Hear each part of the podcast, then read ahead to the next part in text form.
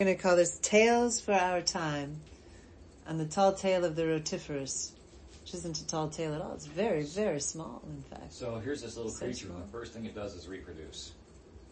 Well, what would you do? It's a damn lonely 24,000 year cold period. Yeah. I mean, yeah.